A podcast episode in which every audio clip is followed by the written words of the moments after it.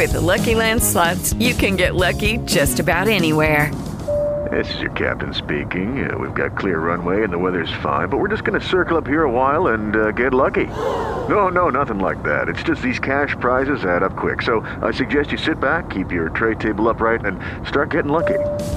Play for free at LuckyLandSlots.com. Are you feeling lucky? No purchase necessary. Void where prohibited by law. 18 plus terms and conditions apply. See website for details. Ciao a tutti e bentornati a Pillole di Storia.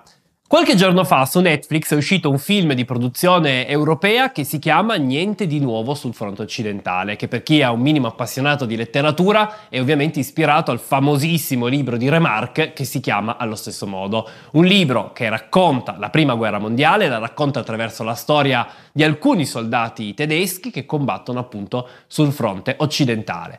È uno dei libri secondo me più belli sulla prima guerra mondiale, senza togliere i libri scritti in Italia, ma secondo me il modo in cui racconta la guerra, racconta l'orrore, racconta lo schifo e l'inutilità di quella guerra, credo non ci sia libro che lo faccia allo stesso modo. E per questo uno dei più famosi libri antimilitaristi della storia e un po' incidentalmente anche uno dei miei libri preferiti. Il che ovviamente è un vantaggio, perché appena ho saputo che avrebbero girato quel film, l'hype è ovviamente salito a 1000, poi molti di voi sapendolo, perché ogni tanto lo dico, mi avevate mandato il trailer man mano che uscivano i trailer. Dall'altra parte ovviamente questo mi metteva grande paura, perché mi rendevo conto che Niente di nuovo sul fronte occidentale, il libro ovviamente, è un libro che è molto difficile da traspondere dal punto di vista filmico, e nonostante siano già usciti due film, uno addirittura negli anni 30 con il regime nazista che fece di tutto per cercare di non farlo uscire, anche prima ancora di prendere il potere, Remarque fu costretto a fuggire dalla Germania, i suoi libri bruciati, tanto per darvi l'idea di quanto questo libro fosse forte e quanto importante, ma nonostante questo non è un libro che è facile da traspondere. E quindi la domanda è questa: ci saranno riusciti questa volta Netflix a farlo? Ci saranno riusciti utilizzando i mezzi moderni, facendo uscire un film che esce direttamente sulla piattaforma senza uscire al cinema, e come spesso capita ultimamente un film che, diciamolo, poteva uscire almeno dal punto di vista visivo, qualitativo, anche senza problemi sul grande schermo? Ma ci saranno riusciti a rendere lo spirito del film?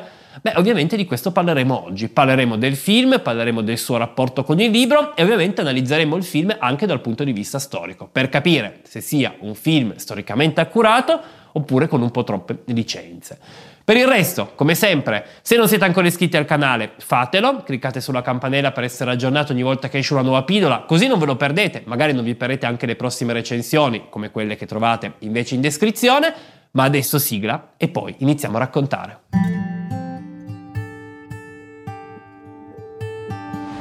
Pillole di Storia è il podcast della Biblioteca di Alessandria, la community per chi ama la storia. Condotto da Gioele Sasso, produzione e sound design a cura di Matteo D'Alessandro. Come sempre, questa recensione sarà divisa in due parti. Una prima parte senza alcuno spoiler, dirò qualcosina, ma tutte cose che si vedono nel trailer, quindi non vi farò nessunissimo spoiler sul film. E una seconda parte in cui invece andremo ad analizzare alcune scene, in cui ovviamente ci saranno degli spoiler, parleremo anche del finale. Ora, ovviamente vi dirò quando inizierò la seconda parte, quindi tranquilli. Se non avete visto il film, volete vederlo, ma avete letto il libro, vi dico però di non guardare la seconda parte, perché il film in realtà è solo ispirato al libro, ma non ne segue esattamente la trama. Il film diciamo che per un terzo prende dal libro e per due terzi o modifica quello che c'è nel libro oppure inventa di sana pianta aggiungendo delle parti. Quindi non vi consiglio, anche se avete letto il libro, di vedere la parte con spoiler, perché vi rovinereste delle parti che, diciamolo chiaramente, forse sono quelle più deboli per buona parte, ma comunque ci sono e quindi sarebbero comunque degli spoiler.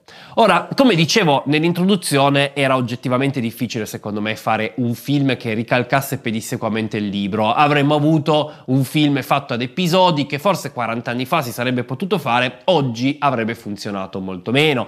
Oggi in un'epoca di serialità, serie TV, siamo abituati abituati a queste cose, e pensare che un film sia fatto di tante micro puntate di una serie, per immaginatevi se la serie di Band of Brothers invece che 10 puntate fosse stata fatta in un film di 2 ore e mezza, raccontando le varie parti in piccole scene. Bene, tutto questo probabilmente oggi non ci soddisferebbe e non avrebbe funzionato.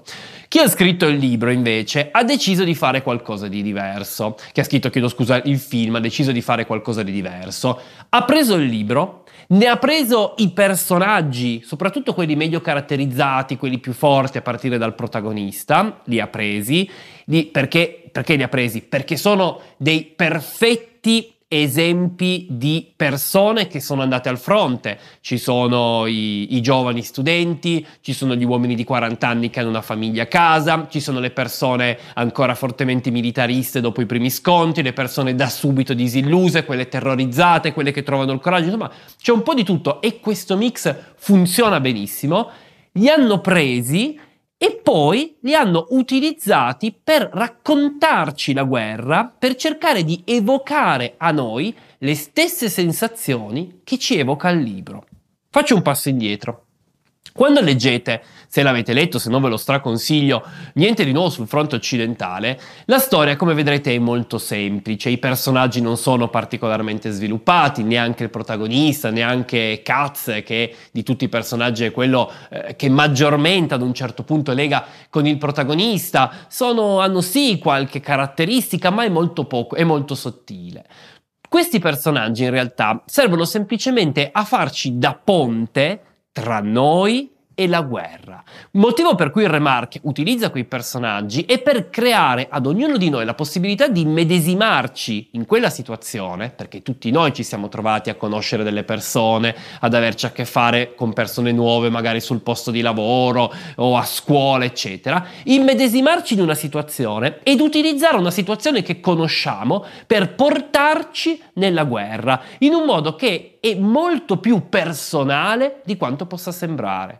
A leggere quel libro ogni tanto si sente il freddo, si sente il dolore, si sente la mancanza di speranza nel giorno successivo, perché l'unica cosa che potremo sperare per il giorno successivo sarà di sopravvivere un altro giorno. Si sente come i giorni lontani dal fronte siano quasi completamente diversi rispetto a quelli vicino alla guerra. Si sente letteralmente come il pensiero nostro, leggendo il libro dall'inizio alla fine, cambia esattamente come quello dei protagonisti. Tutto questo è un ponte.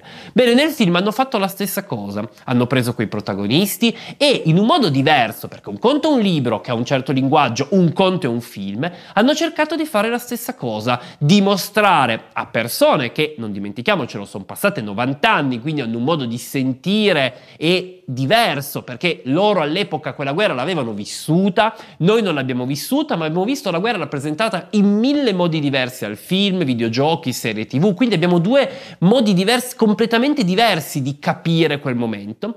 Bene, loro hanno preso questi personaggi che sono molto universali, devo dire, sono perfettamente ancora funzionali al giorno d'oggi, e li hanno utilizzati per lo spettatore moderno per fargli da ponte verso quella guerra. E quindi noi insieme ai personaggi arriviamo al fronte, insieme a loro conosciamo il freddo, conosciamo la paura, e tutto questo, devo dire che al momento poi di girare il film, soprattutto nella prima metà, non hanno avuto nessuna paura di mostrarcelo, perché il film è pieno di scene durissime, è pieno di scene in cui ci viene mostrata la morte, pieno di scene in cui ci vengono mostrate ferite terribili, senza mai scadere nello splatter, ma in un modo molto pulito e molto reale. È pieno di scene in cui ci viene mostrata la paura, che viene descritta in maniera bellissima, e pieno di scene in cui ci viene mostrato il semplice cameratismo di chi non aiuta un compagno perché è eroico, ma aiuta un compagno perché ci è legato. E aiutare un compagno vuole anche dire magari leggere una lettera se lui non è in grado di leggerla. Tutto questo ci viene mostrato. Noi lo capiamo, anche se l'abbiamo vissuto in maniera diversa, e in questo modo capiamo, o meglio, iniziamo a percepire la guerra. È un film che nella prima metà non ti spiega mai niente. Non ci sarà mai il soldato che dice «Ah, adesso fa freddo, ah, io ho paura perché stanno arrivando i nemici». No, il soldato avrà paura di quello che succede intorno. Nessuno distoglie mai lo sguardo da quello che succede. tra i protagonisti. Sta allo spettatore, quando ad un certo punto è troppo colpito dalle immagini che arrivano, trovarsi a distogliere lo sguardo da quello che sta vivendo se è troppo forte. Loro ti evocano un'emozione, ti dicono questa è la guerra, questo è quello che provavano in quelle trincee, sta a te decidere fino a che punto puoi arrivare. E quella prima parte funziona. Quella prima parte funziona molto bene e, ripeto, secondo me riesce a tradurre in un linguaggio moderno quello che era un po' lo scopo del libro. Ad accompagnare questa rappresentazione ovviamente c'è un comparto sonoro e un comparto visivo. Dal punto di vista della ricostruzione è stato fatto il solito lavoro accuratissimo, non ci sono particolari errori, non ci sono errori dal punto di vista di equipaggiamento, la ricostruzione delle trincee devo dire che è ben fatta, ma ultimamente lo stiamo vedendo, i film storici ci stanno abituando veramente a dei lavori certosini e si vede che chiamano veramente tanti appassionati a curare. Ci sono delle scene anche all'interno delle trincee con tantissimi oggetti, la polvere, è tutto veramente molto molto ben ricostruito e si capisce che parte da foto d'epoca, parte veramente da appassionati che hanno aiutato a ricostruire gli oggetti così come erano. Fatto un lavoro strepitoso. Le scene di battaglia poi sono anche molto molto belle, riescono a raggiungere il giusto mix tra realismo e spettacolarità, che nella prima guerra mondiale è complesso, perché se ci pensate parliamo di una guerra in cui realmente morivano percentuali altissime di uomini negli attacchi. Tutto è stato però ricostruito in maniera adeguata e devo dire si è anche un po' evitato di ricorrere troppo spesso a delle scene di folli esplosioni enormi. La morte arriva molto spesso in maniera rapida, in maniera non pulita e poi rimane lì, aleggia tra le trincee che vengono riprese con cadaveri che non rimangono sepolti, cavalli spezzati, uomini appesi e reticolati, tutto quello che i libri di chi quelle cose le ha vissute ci hanno raccontato, senza paura di mostrare. Dal punto di vista visivo c'è solo da dire una cosa sulla fotografia. In alcuni casi è molto bella, soprattutto in alcuni chiaroscuro, anche se dovete dimenticarvi quelli di 1917, ma lì parliamo di un prodotto che aveva un budget completamente diverso, anche se questo film devo dire che se fosse uscito al cinema nessuno ci avrebbe fatto un problema. Allo stesso modo dimenticatevi quelle riprese enormi, sempre di 1917, però ripeto, il problema è probabilmente nel budget che è più limitato, anche se devo dire che essendo un film che, come vi dicevo, si concentra su quei pochi personaggi e che cerca di dare una visione quasi da persona che si trova all'interno di tutto questo, ecco, forse la cosa non è particolarmente patita, e anche se non si vedono le masse gigantesche di uomini attaccare come appunto in quel film, in qualche modo la cosa non dà particolare fastidio e tutto il resto direi che funziona. Dal punto di vista sonoro devo dire che le musiche non sono indimenticabili, non mi ha fatto venire voglia di andare a cercare le musiche del film, c'è un particolare suono, serie di suoni che sono un po' quasi techno minimal, che devo dire la prima volta che compare uno dice sì, ho capito che volevi mettere per sottolineare un momento importante, poi ci si fa l'abitudine e diventa qualcosa che si incastra meglio, però devo dire che forse avrei apprezzato suoni diversi. E una produzione europea capita spesso sulle musiche in queste produzioni che vadano in queste direzioni, però insomma non è, forse è un punto abbastanza debole. In realtà però il punto abbastanza debole, anche se devo essere sincero in questa parte sarà un po' complesso spiegarvelo, la spiegherò un po' meglio nella parte con spoiler per ragionare con chi l'ha visto, il punto secondo me un po' debole di questo film è la sua seconda parte. Ora, lo si è visto già dal trailer, il film non racconta esclusivamente gli eventi che accompagnano Paul, che è il protagonista anche del libro, e i suoi compagni, ma ad un certo punto introduce un secondo piano di storia, un secondo piano che, come si vede nel trailer, è a un livello decisamente più alto tra coloro che si trovano nelle alte sfere decisionali, che siano ufficiali, che siano politici. Ora, il motivo di questi due piani è ovvio, quello a un certo punto di cercare di mostrare quello che era il distacco tra la truppa che viveva la guerra per com'era e i politici che invece vivevano la guerra in un mondo completamente loro, anche se in effetti viene narrato la fine della guerra e la cosa è un po' più complessa.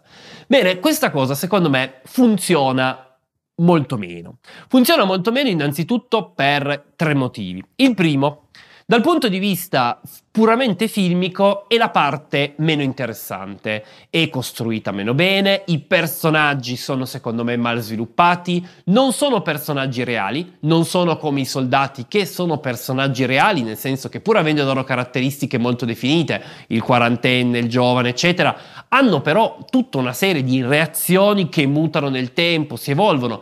In questo caso no, abbiamo invece dei caratteri, perché c'è il politico che vuole a tutti i costi che la guerra finisca perché è morto il figlio e non vuole che ne muoiano altri, che ripeterà questa cosa 150 volte finché a un certo punto dici ok, basta, abbiamo capito, puoi anche smettere di dirlo. Abbiamo il soldato che invece vuole che la guerra continui, che l'onore venga salvato, eccetera eccetera. E anche questo ad un certo punto dici sì, ok, ma c'è un limite a quanto sei squadrato e prussiano? No. Bene, tutte queste cose non funzionano tantissimo. Aggiungiamoci che poi queste parti di trama alle volte sembrano anche un po' spezzare il ritmo del resto della narrazione e capirete perché devo dire che secondo me sia la parte riuscita molto meno bene. Il secondo punto legato a questo è che il discorso del distacco tra la parte di truppa e degli ufficiali è già stata affrontata benissimo in altri film. Orizzonti di Gloria, per farvi un esempio, un film meraviglioso che vi straconsiglio anche se è decisamente vecchio e che in futuro magari recensirò, lo affronta in maniera perfetta. Uomini contro, per andare su un film italiano, sono film che lo affrontano in maniera perfetta. Qui secondo me non è così e quando vai a metterti contro qualcuno, contro dei pesi massimi in questo genere, in qualche modo devi farlo pienamente, devi farlo con un film che sia studiato per fare quel discorso. Ma la prima parte di questo film, esattamente come il libro, non è studiata per fare questo discorso, perché quando si arriva a questo punto, improvvisamente questa parte del film getta luce su alcuni aspetti della prima che fino a quel momento nessuno aveva vissuto come una magagna, ma che improvvisamente lo diventano. Perché? Perché nella prima parte i personaggi, come vi dicevo, pur avendo una loro evoluzione, devono essere più accoglienti possibili per lo spettatore per portarti verso la guerra. L'ho già detto 2 volte, ma credo che abbiate capito un po' il concetto. Proprio per questo, però, sotto un certo punto di vista, la loro evoluzione avviene, ma non è particolarmente sottolineata. Quando invece si arriva alla fase finale, in cui ci va il confronto con la grande storia, il confronto con gli ufficiali eccetera, lì ci deve essere una rapida evoluzione dei personaggi che però è un po' incollata con lo scotch perché non è stata preparata precedentemente e improvvisamente questi personaggi che prima erano a fianco a te nella narrazione diventano il centro focale di quella narrazione stessa e quindi tutto questo in qualche modo ti fa quasi rigettare un po' una luce su quello che era avvenuto prima e questo è un peccato.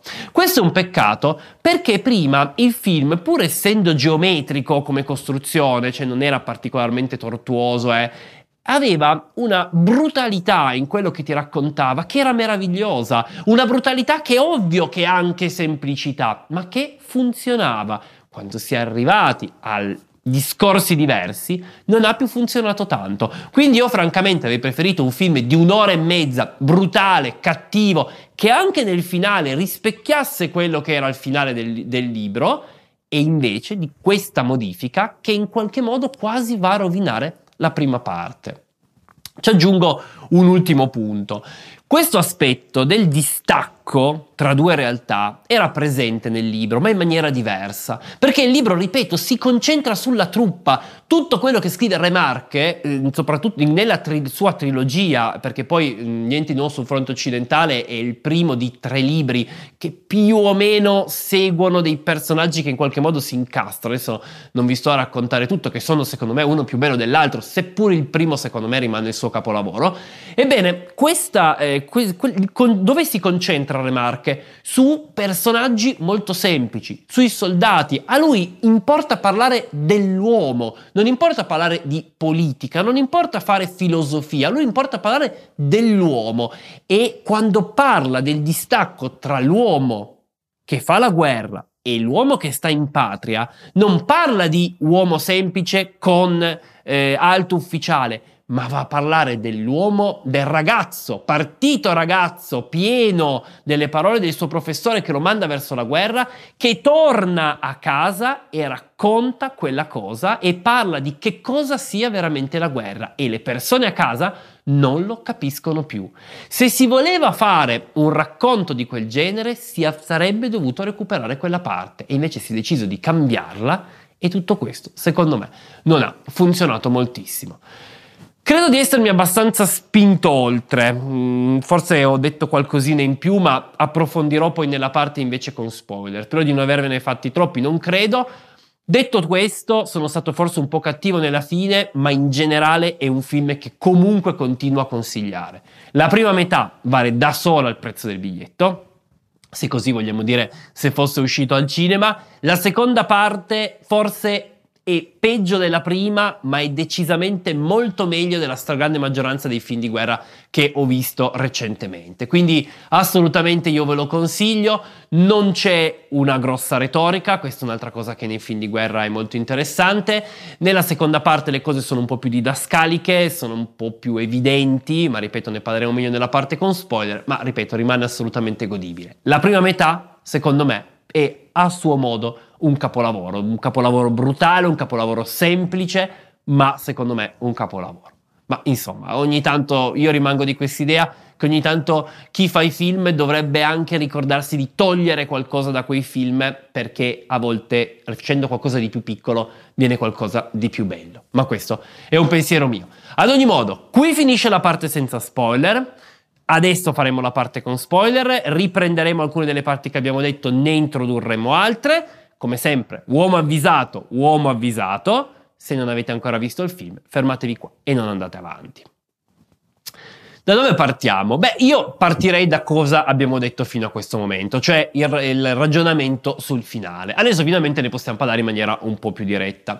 Tutta la seconda parte, che parla dell'armistizio di Compiègne e poi di tutta la questione legata al generale, a me non ha fatto impazzire. Eppure questa parte, a quanto pare, era fondamentale per chi ha scritto il film, tanto che, se avete fatto caso, hanno spostato temporalmente gli eventi del libro. Il libro non si conclude alla fine della guerra, assolutamente, si conclude invece qualche giorno prima della fine della guerra, tanto che teoricamente alla fine non ha più nessun senso il titolo del libro, perché il libro aveva quel titolo perché il momento in cui muore Paul era un giorno tranquillo, tanto che lui muore colpito da un nemico mentre si trovava nella trincea, ma quando muore era talmente una giornata tranquilla che sul bollettino di guerra tedesco uscì fuori "Niente di nuovo sul fronte occidentale", proprio come dire: tu ormai sei morto, tu sei morto in un giorno che per gli altri non è successo niente, una tragedia terribile per te e per la tua famiglia, e un giorno come gli altri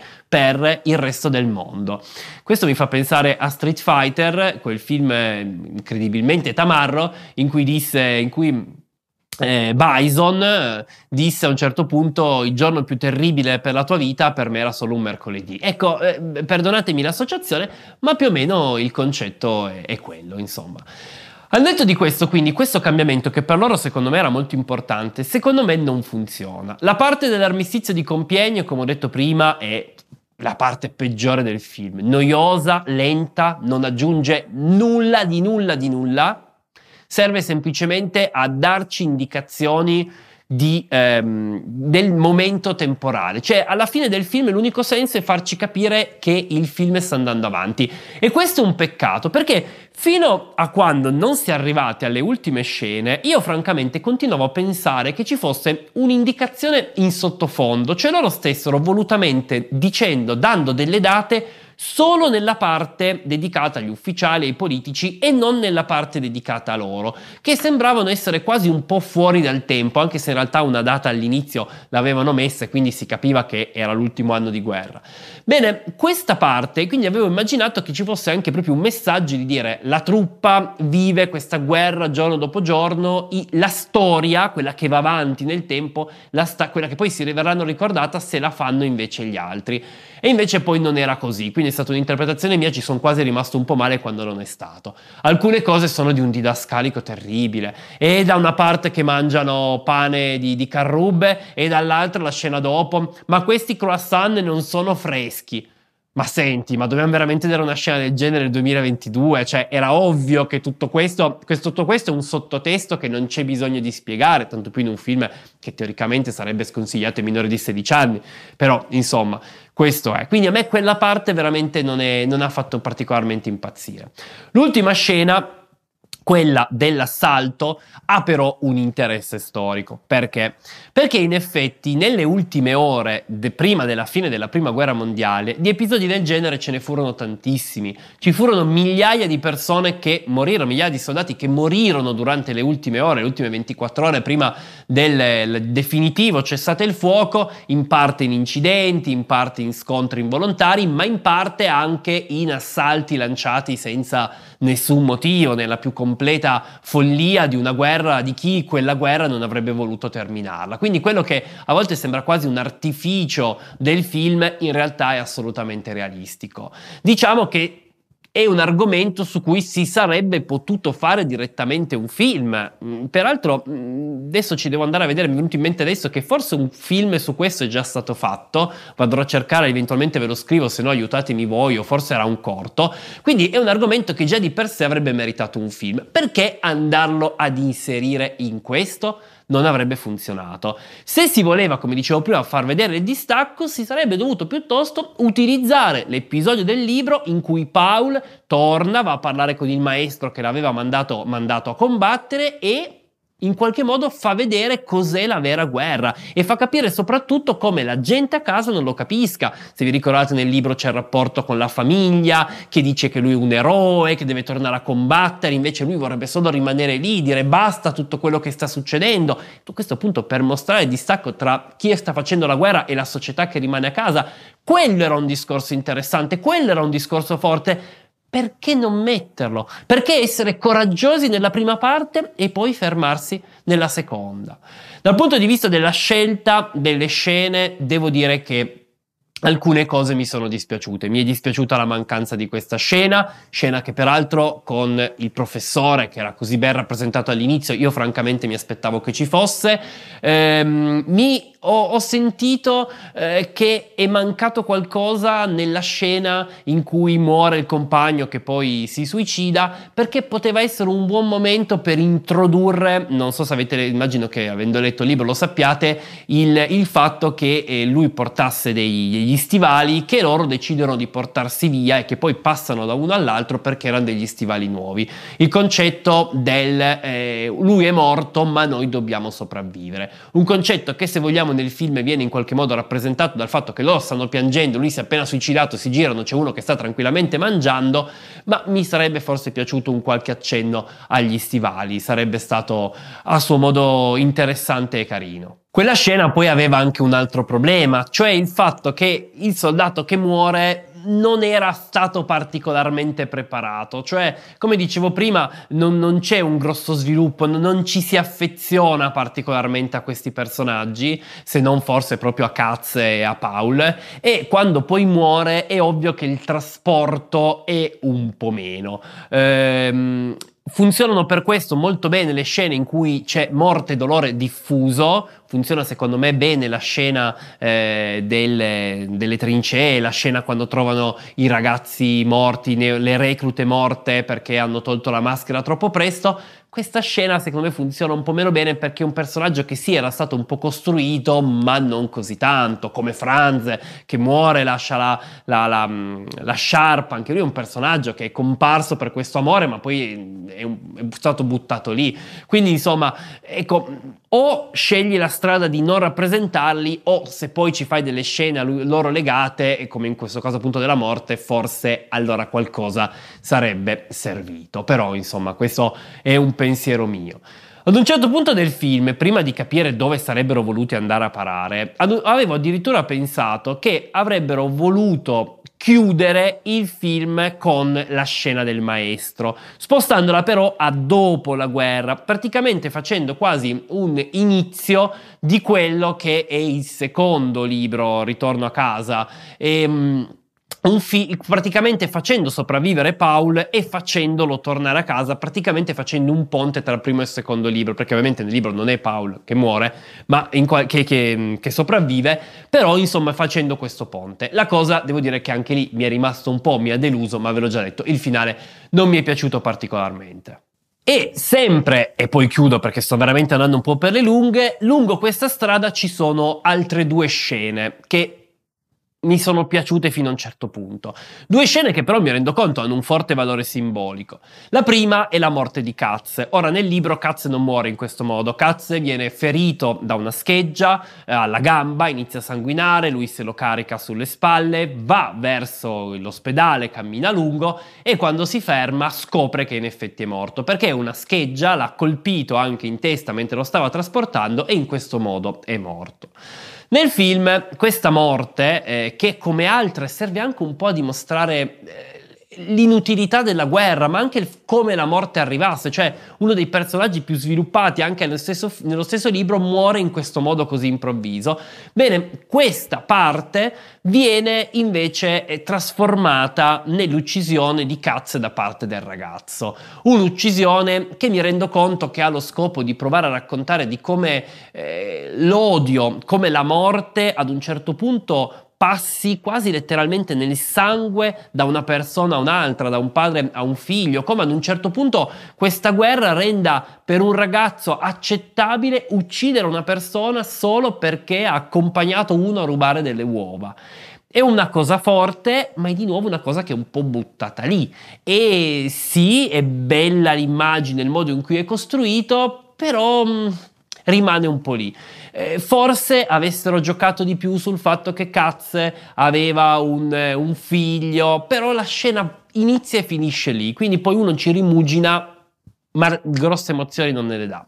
Allo stesso modo, secondo me, grosse emozioni non ne dà il finale nel momento in cui Paul va a morire per salvare, diciamo, una giovane recluta in cui, ma questo è palese, si riconosce al momento in cui è arrivato in guerra e in questo modo quasi prende il ruolo che era di Katz, diventando in questo modo lui il padre.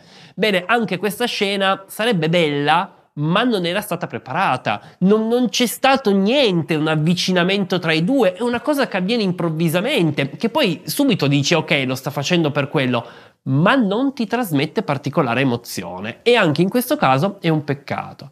Sapete che cosa invece era stato ben rappresentato del finale? La faccia di Paul, perché è una cosa che si capisce alla fine del libro e che dopo la morte di Katz, che anche nel libro è l'ultimo a morire dei suoi compagni, quasi alla fine, dopo la morte di Katz, Paul perde realmente un po' il contatto con quella che era la vita prima della guerra. Paul semplicemente ad un certo punto quasi smette di sperare di poter tornare, quasi smette di sperare che tutto quello finisca, si distacca completamente dal suo io precedente.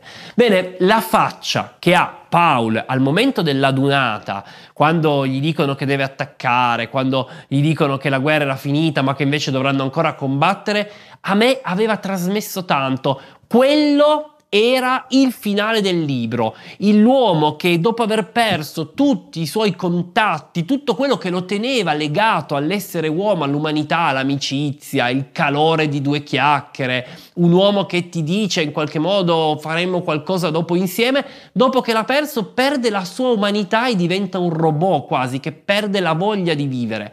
Quello lo vedevo, quello sarebbe stata una fine secondo me migliore. Però mi rendo conto che sono piccolezze e probabilmente dico tutte queste cose perché amo veramente tantissimo il libro, l'ho letto un'infinità di volte e quindi in qualche modo la mia è veramente una passione. Chiudo però dicendo un'ultima frase, quella che devo dire mi è piaciuta di più. Una frase che in qualche modo rimanda a quello che vi ho appena detto, quando ad un certo punto Katz e Paul stanno parlando e Katz dice a Paul, parlando del fatto che lui si sta disperando per i morti, dice sostanzialmente non disperarti per i morti, disperati per noi, perché loro stanno bene, loro sono vivi, noi invece siamo ancora qui, noi siamo ancora vivi, loro sono in pace. Questo noi siamo ancora vivi, tradotto stiamo soffrendo, loro sono in pace, secondo me è una frase bellissima che veramente dice tanto di quello che era il libro di Remarque. Vedete, ci bastava poco, bastava tenerlo brutale, metterci la frase al punto giusto e sarebbe stato un capolavoro. Rimane comunque, secondo me, un bellissimo film che vale tantissimo, tantissimo, tantissimo la pena di vedere. Io mi fermo qua, è stata veramente una recensione credo molto molto lunga, ma mi capirete, ripeto, il libro l'ho amato alla follia, è stata forse quasi lunga come il film, me ne rendo conto, non sto scherzando ovviamente, vi ringrazio che è arrivato fino qua, ringrazio tantissimo come sempre gli abbonati e i Patreon, perché anche grazie a loro che riusciamo a produrre questo materiale che spero in qualche modo vi possa divertire, vi possa far passare del bel tempo insieme. Se avete visto il film fatemi sapere ovviamente com'è andata, se vi è piaciuto, se non vi è piaciuto. Un ringraziamento speciale oggi tra tutti i patron va ad Andrea Nalesso, ringrazio tantissimo, grazie del contributo, grazie dell'aiuto, grazie di esserti unito al nostro gruppo di bibliotecari. Per il resto, come sempre, io vi ricordo di essere curiosi, perché la storia del mondo là fuori è piena di avvenimenti e storie fantastiche, storie incredibili che nessuno scrittore, nessun regista ormai ha la fantasia di mettere nelle loro opere, perché per quanto Remarque possa aver raccontato la prima guerra mondiale nella maniera più cruda e realistica possibile, sono sicuro che sono avvenute delle cose che neanche lui avrebbe mai potuto mettere su carta. Ci sono dei momenti, credo, nella storia che realmente è difficile riuscire a rendere. Pensate solo ad esempio a Primo Levi e a come ha reso la tragedia dell'Olocausto, ma quante cose in realtà anche lui stesso probabilmente non riusciva realmente a rendere in parole messe su carta. Noi ci vediamo presto con nuove pillole di storia. A presto, ciao ciao!